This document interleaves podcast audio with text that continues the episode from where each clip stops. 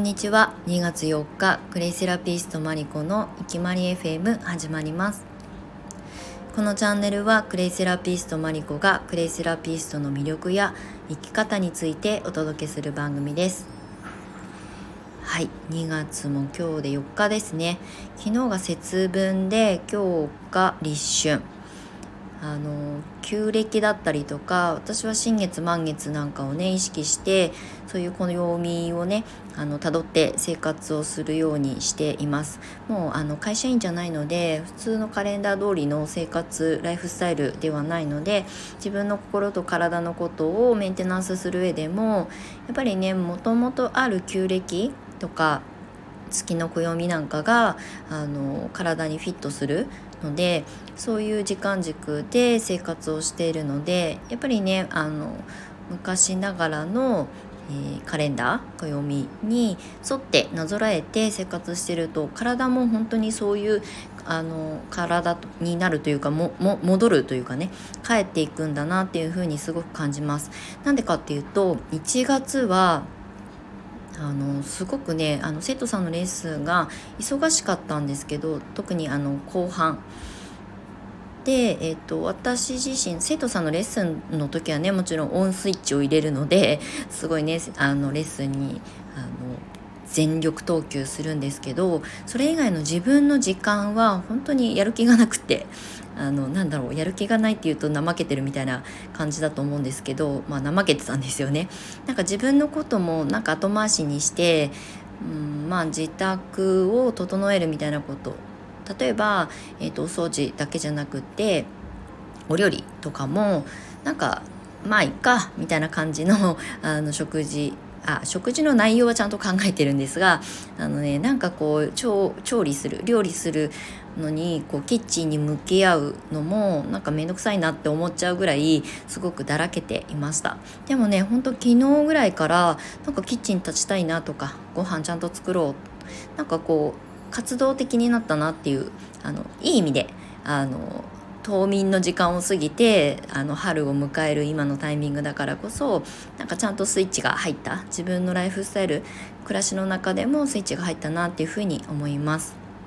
まあ、これは人それぞれだと思いますがなんか、ね、あのそういう時間を意識して生活してると、まあ、できないことやらない日常を別に私はあの否定することなく私の今のあのなんだろうこうサイクルに合うタイミングでやりたいことをやればいいかなやりたくない時はやらないっていう風にあのまあ自然となっているので、まあ、ようやくこの節分立春でスイッチがオンになって今日は先ほどスーパーに買い出しに行ってすごいねもう2時間ぐらい仕込みしてました仕込みっていうか野菜たくさん買ってきて漬物つけたりとかあの発酵キャベツあのお塩でね漬け込むキャベツとかをもうひたすら切り刻んで あの2時間ぐらい過ぎました。はいというあの春を迎える準備をしております。じゃあ最初にあのいつものお知らせなんですけれども、えー、4月スタートのクレイセラピス養成講座の生徒さんの募集受付を今も現在なおあのしておりますので、えー、今年クレイセラピーをちょっと深めてみたいなっていう方は是非春のスタート。まあ、これはあのカレンダーでいうと普通のカレンダー あの皆さんが見ていらっしゃるカレンダー通りの、えー、と4月春スタートというところでこれはちょっとねあのルールがあって、えーまあ、クレイセラピストの教クレイセラピー協会の、え、スケジュール受験スケジュールがあるのでそこに合わせて募集受付。で生徒さんの、え、レッスンも、え、そこからスタートするということをね組み立てないといけないので春スタートということで区切らせていただいてます。なので今ちょうど4月スタートの生徒さんの募集受付をしております。あとここ最近ねあのいろいろこうコースをまた細かくあの発信をインスタとかでしているので、えー、フリーランスにを、うんまあ、なりたいとかねフリーランス的な働き方をしたいみたいな、えー、生徒さんに特化したあの講座だったりとかっていうこともちょこちょこ発信しておりますのでもしよかったらインスタの方をね見ていただくと一番分かりやすいかなと思いますのでよかったら飛んでみていただけたら嬉しいです。はいということで今日の本題なんですけれどもあのオンラインをねこの2年間結構あのリモートワークとか在宅ワークも含め私の教室自体もオンライン化がすごく進んで、えーと、オンラインで養成講座を受けてくださる生徒さん、えーと、あとは体験レッスンちょっとここ最近やってないですけれども、まあ、そういった形で、えーと受講してくださる体験レッスンも含めて受講してくださる皆さんとコミュニケーションを取ってきたんですけれども今ねもうあの私はもともと別に対面レッスンあの自宅に来ていただいてレッスンをするっていうオフラインのレッスンをあのお断りしてたわけではなくて、まあ、遠方のね生徒さんだとなかなかあのこの湘南までね足を運ぶのが難しいので、まあ、オンライン化したことでオンラインも開放したことで、えーまあ、来てくださるあの受講してくださる生徒さんとのつながりができたのでこれは全然すごくいいあのことだったんですよね。そうまあこれは、えーと、近隣の生徒さんでも子育てママだとやっぱりね子供を預けて、まあ、レッスンに行くっていう時間がなかなか取りにくい、まあ、通学するとねその通学するための時間とかかかるのでそういった意味ではあの近隣の生徒さん遠方だけじゃなくって近隣の生徒さんも同じようにオンラインでお受けしていました。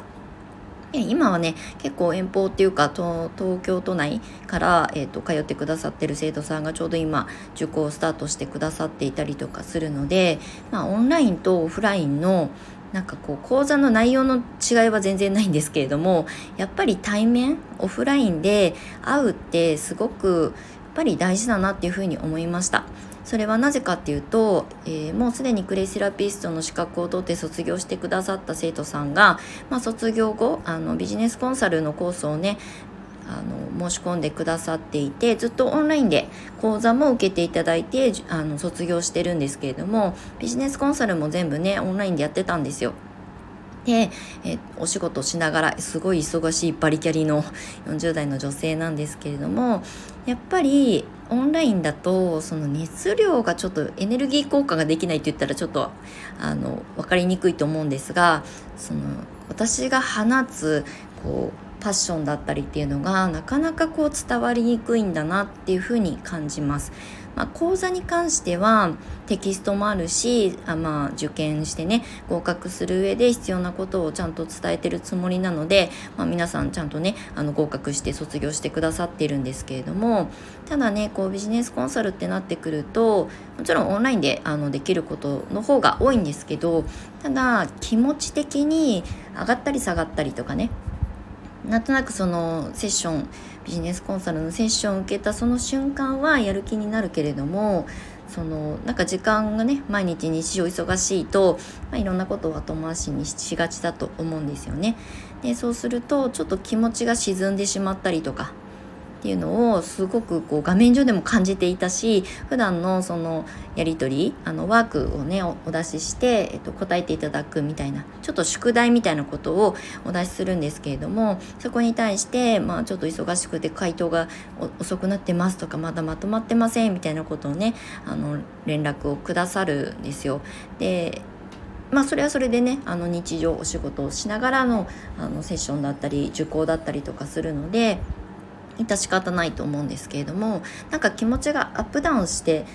それがすごい多分疲れちゃうだろうなって思うのとやっぱりね新しいことをやり始める時とかせっかくビジネスコンサルの方まで申し込んでねくださって時間とねお金も投資して向き合ってくださってるので一つでもちゃんとこう成果につながることをね私も一生懸命一緒に考えたいと思ってお受けしているので一回こうスイッチ入れ直そうということでずっとねオンラインで、えーと、受講からコンサルまで受けてくださった生徒さんを明日呼び出して私の自宅で対面でコンサルをすることになりましたそうオンラインで全然ねやる予定だったんですけれどもなんとなくやっぱりこうリアルであってその私のこう本当のなんか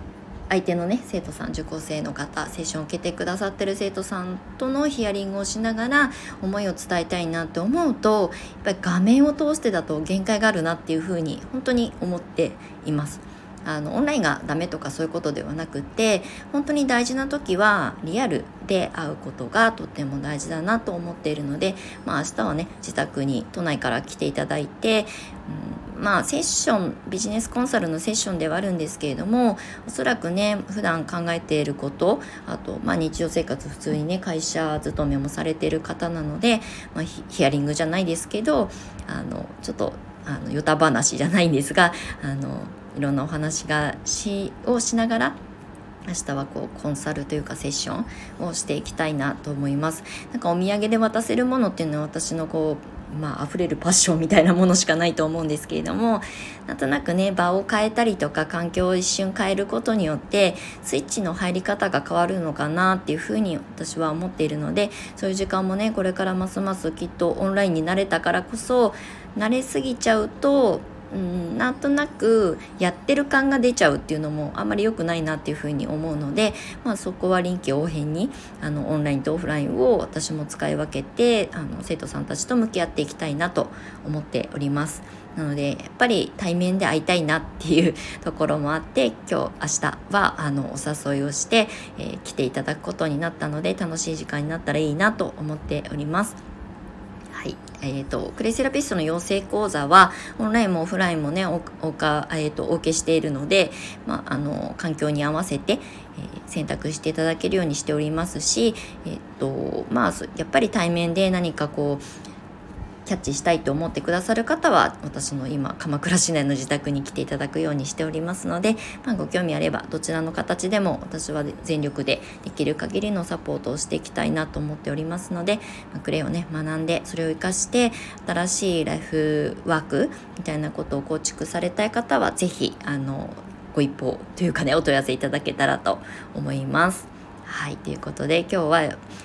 なんかこうオフラインっていうか対面で当たり前にあったあの今までの習慣がそうじゃないことに変わって、えー、時代が変わった上でやっぱり人と人っていうのは直接会ってお話しする時間って大事だよねっていうお話をさせていただきました。なんだかんだこういう話をするとどうしても長くなりがちなんですけれども最後までお付き合いいただきましてありがとうございました。マリコでした。